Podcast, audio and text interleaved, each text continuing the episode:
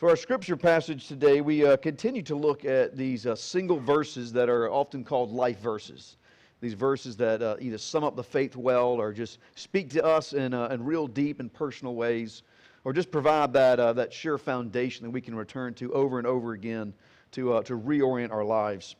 And today we're looking at John chapter 8, 32, and this is one of those verses that has kind of crossed over from the religious into a little bit of the, the secular world. And you'll even see uh, this phrase that's, uh, that Jesus utters today. Uh, you'll see it in a lot of uh, non religious settings. I've even seen it uh, quoted in movies and books quite a bit. Um, but before we read this, let us uh, pause for a moment in prayer. Spirit of the living God, Lord, we uh, come to you and call upon you today, Lord, to, uh, to bless our hearts and minds as we come and we seek truth. Lord, not just truth as we perceive it or as truth as we would want to know it, Lord, but truth as it is, truth as it dwells with you.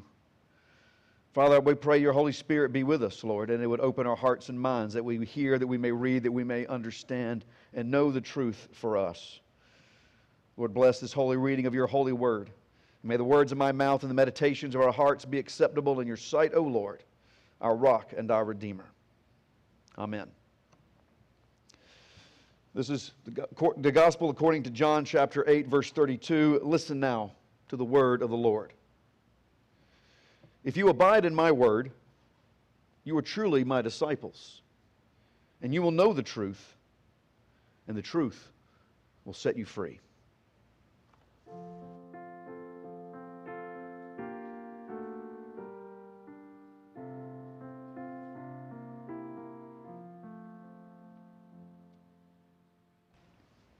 This is the word of the Lord.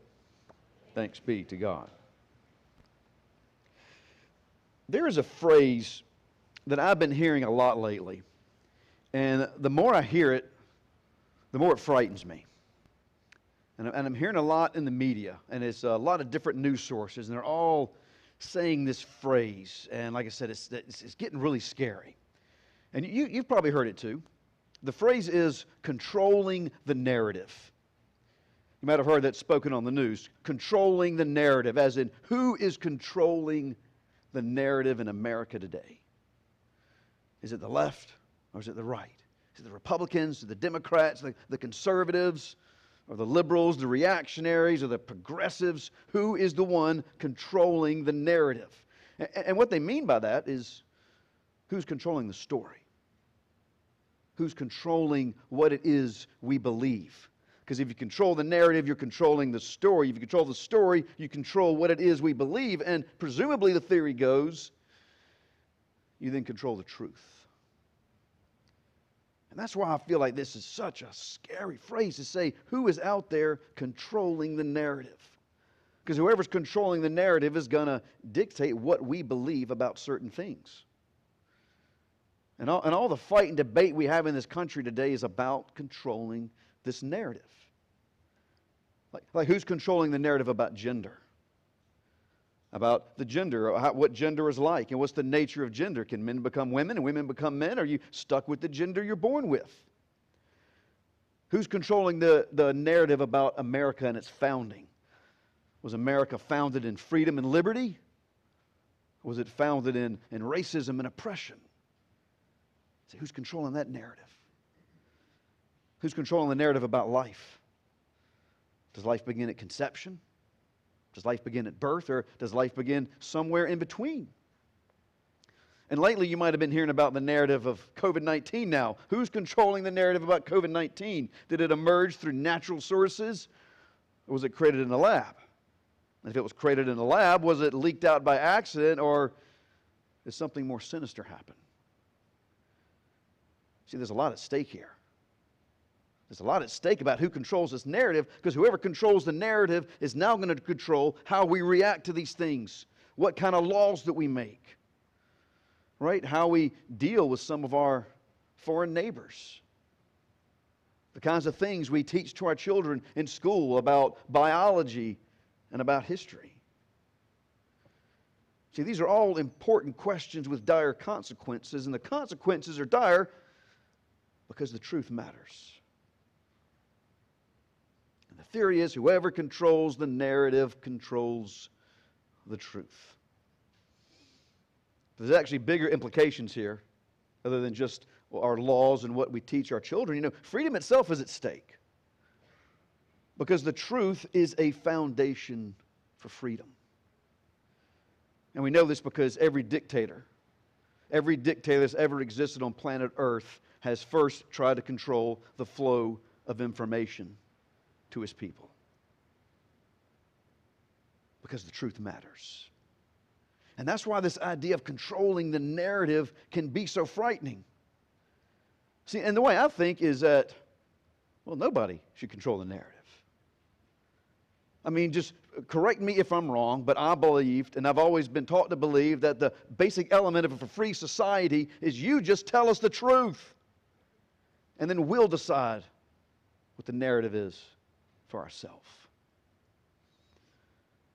But there's actually something even bigger at stake, something even bigger than our political freedom.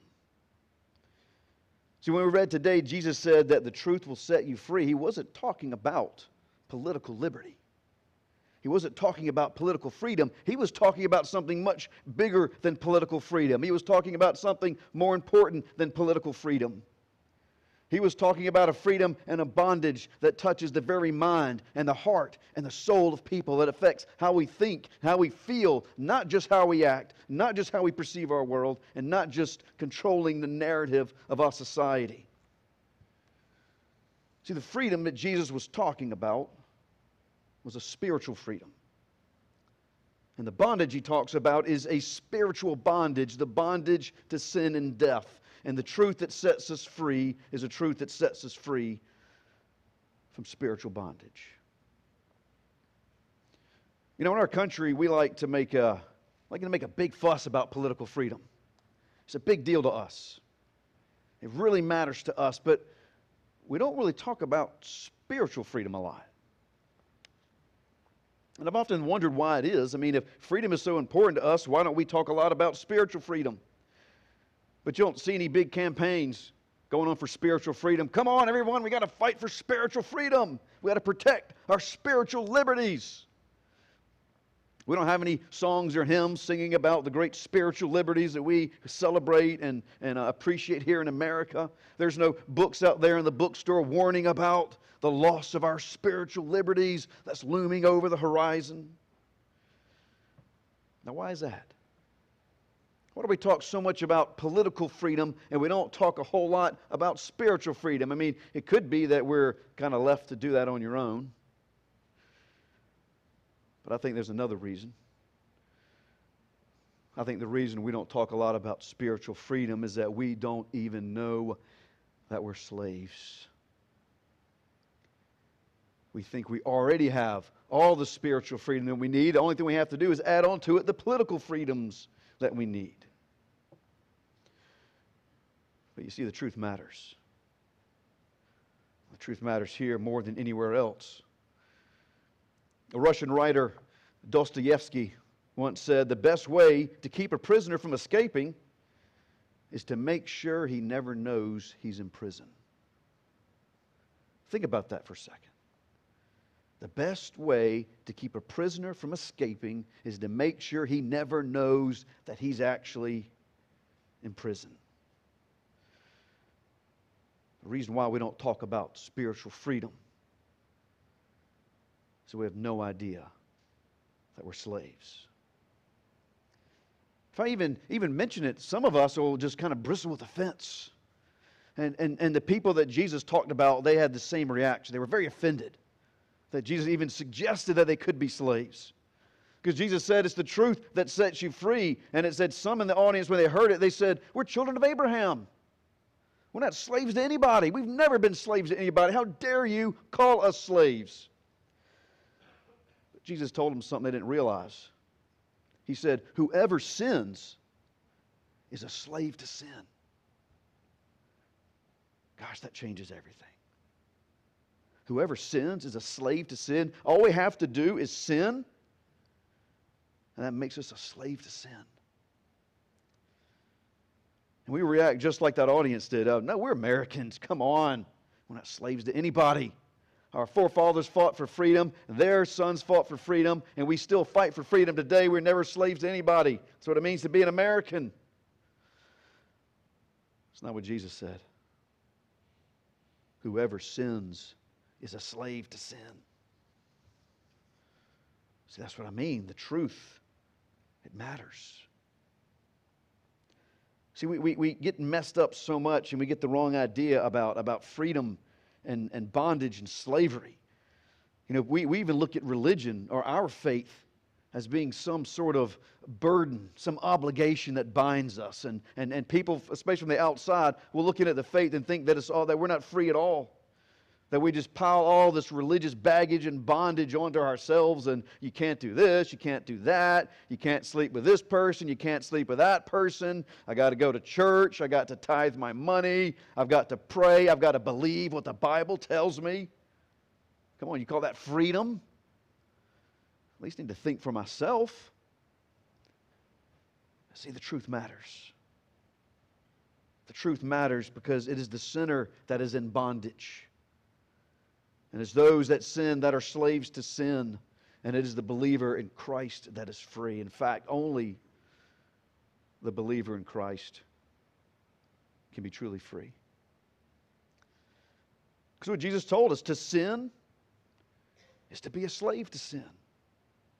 And when you're a slave to something, that you make that thing your master, and you're no longer making your own decisions, your master is making them for you. And if you are a slave to sin, now your sin is making your decisions for you. You're not thinking for yourself, your sin is thinking for you. Your sin is telling you what to think, your sin is telling you what your opinion is, your sin is telling you what you believe. If we're a slave to sin, we don't act for ourselves because our sin is telling us what to do and it's telling us how to act. When we're a slave to sin, we can't even feel for ourselves. Your sin's telling you what to feel, it's telling you what to like and what to not like. Of course, we don't like to hear this either. We hear this and we react like any addict reacts. I can stop anytime I want to. I just don't want to. You see how deep it goes? You can't even want to do something different when you're a slave to sin. It's taking your desires down to their very root so we can't even want to be free from them. If you don't believe me how powerful and pervasive this slavery to sin to be, just think of your own self. Just think of your own self, and, and, and we're all Christians here. We've all been set free by Christ, but we still feel the bondage of sin. And just, just, just look in your own heart, because I can tell you right now, everybody here, every single person here is struggling with a sin. I know this for a fact. I know it because you're all human beings. And we're all fallen, broken human beings. And fallen, broken human beings struggle with sin. Now think about that. There's some times where you can conquer it. There's some times where you get the better of your sin, but there's some times where your sin gets the better of you. There's sometimes you don't even want to do something and you do it anyway. That's what Paul said. He says, I don't do the thing I want to do, I do the thing I don't want to do. And how is that possible? Because still sin controls us somewhat. And we're the saved. We're the elect. We have Christ. Imagine what it's like without Him. Any freedom that we have from sin, any freedom at all, is the freedom that Christ has given us. And there is no freedom there was no freedom without Christ. There was only the bondage to sin. See what I mean? The truth matters. Because it's the truth that can set you free. That's what Jesus tells us. The truth will set you free. But you know, when we hear, we hear, we hear truth, most of us are thinking in terms of information, right? Truth is information, but it's right information. It's having the right facts, not the wrong facts. That's what the truth is. But if the truth is information, if the truth is facts, and the truth sets us free, then we have the right information, and that's what sets us free. We got to get control of the narrative, right? We got to get the right information in our life, and that's what sets us free. But here's the truth about that information doesn't set anybody free. Information can't set us free. I mean, look, knowledge of what is true and of what is a lie is a very is a foundation of freedom, and it's a very, it's a step in being free. But information itself can't set anybody free. You see, there's two ways that you can know something. Two ways, and especially when the Bible talks about knowing, two ways that you can know something. You can know something intellectually, like you know a fact, or you can know something intimately, like knowing a person. Right there, there's the intellectual kind of knowledge, and that's a fact. Like I can, like I know algebra. Well, bad example. I don't actually know algebra. I read a book about Dante the other day. Right, had a lot of facts about Dante. Right, where he grew up. He grew up in Italy. He was in love with a woman named Beatrice. He wrote the Divine Comedy. Right, but I put that book down. I didn't know Dante. I know about Dante, but I don't actually know him. The guy's been dead for hundreds of years. I couldn't possibly know him. My brother, on the other hand, I've known him since the day he was born. I've known him for, for 45 years, and we've fought beside each other. We've fought with each other, and we've, we've lived life together for a very long time. I know my brother. Just like you know your people in your life. I know my children. I know my friends. I know my wife. I know my mother. I know my father. That's a different kind of knowledge. That is intimate knowledge. That's relationship knowledge. And when Jesus says you have to know the truth, this is the kind of knowledge he's talking about. Not factual knowledge, not information knowledge. He's talking about intimate knowledge. He's talking about relationship knowledge. That kind of know the truth. Now you might ask, how can I know truth? Truth is a concept. Truth is right facts or wrong facts. But let's not forget that Jesus is the truth. He told us himself in John 14 I am the way, I am the truth, I am the life. See, this truth that sets us free is not any knowledge, it's not any information. The truth that sets us free is the person of Jesus Christ. That's why you see in this verse here, there, there's a whole consequence of events. It's a whole chain, a sequence that must be complete if we're going to be set free. Now, normally, when you hear this spoken, it's usually spoken maybe in outside secular circles, in a, in a movie or a TV or in a book or something, and all it tells you is you must know the truth, and the truth must set you free. But see, they break that sentence up. And, and I've had to cheat a little bit with our life verses because this is actually a verse and a half because the verse cuts off in the middle of a sentence. When you cut it off, you don't see the sequence that takes place before you can know the truth.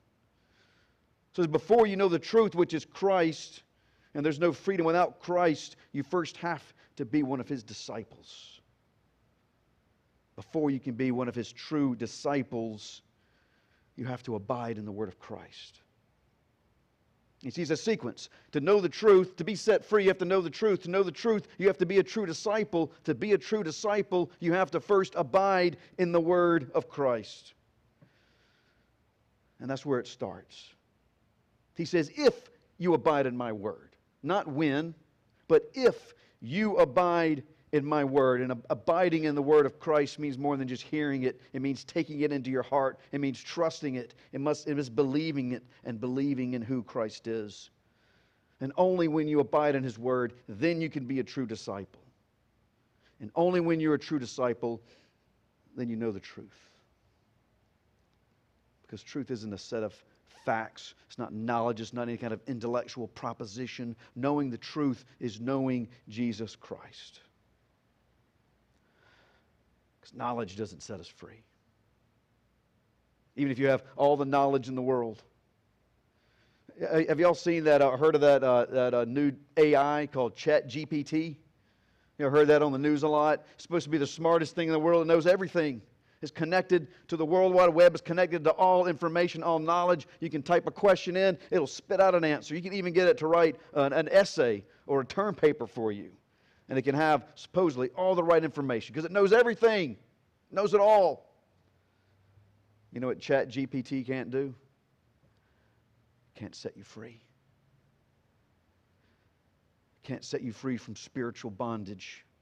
because it's the truth that sets us free. Not truth is knowledge, it's the incarnation of the truth, the living, breathing, spirit dwelling presence of Christ. There is no freedom without Him. You see, the truth matters because it's the truth that sets you free. Did you know that every form of bondage starts with a lie? Every one. Every form of slavery, from spiritual all the way up to political slavery to personal and emotional slavery, it all starts with a lie, and in every lie, there's always a form of bondage. Every lie we believe is another link in the chains that bind us. Every lie that, that we walk around with, not just the big lies of sin and death, but these little lies that we carry around with us every single day. And we all carry them. We all carry these little lies. Maybe someone told them to us. Maybe we told them to ourselves. Lies like, I'm ugly. I'm worthless. I'm stupid. Lies like, I won't amount to anything and nobody loves me. Maybe somebody said something like that to you. Maybe you just decided it one day through uh, the course of your events in life that these were the realities of your life. But these are lies. These are lies. These are all lies, and they keep us in chains. And they keep us from realizing who we really are. And these are lies that keep us from realizing just the wonderful destiny that God has put upon us and God has, has destined us for. But see, knowing Christ is knowing the truth. And when you know the truth, He can break every single one of those lies. But you got to know Him first. See, when we know Christ, we know the truth. And when you know the truth, you know you can't be ugly. Because the truth is, you're made in the image of God. And what's more beautiful than that? What's more beautiful than being made in the image of God? When you know Christ as the truth, you know you can't be stupid because you have the mind of Christ. How can the mind of Christ possibly be stupid? When you know Christ, you know the truth and you know you're not worthless because you know then that you've been made for a purpose. When you know Christ, you know the truth and you know it's no way possible that you're going to amount to nothing. Because the truth says that you are part of the body of Christ. And as a part of the body of Christ, you're destined for the glory of the universe. When you know Christ, you know the truth. And you know there's no way it's true that nobody loves you. Whatever you want to say, you can never say that again, that nobody loves you. Because Jesus gave his life that you might have yours. And there's no greater love than that. You see, the truth matters.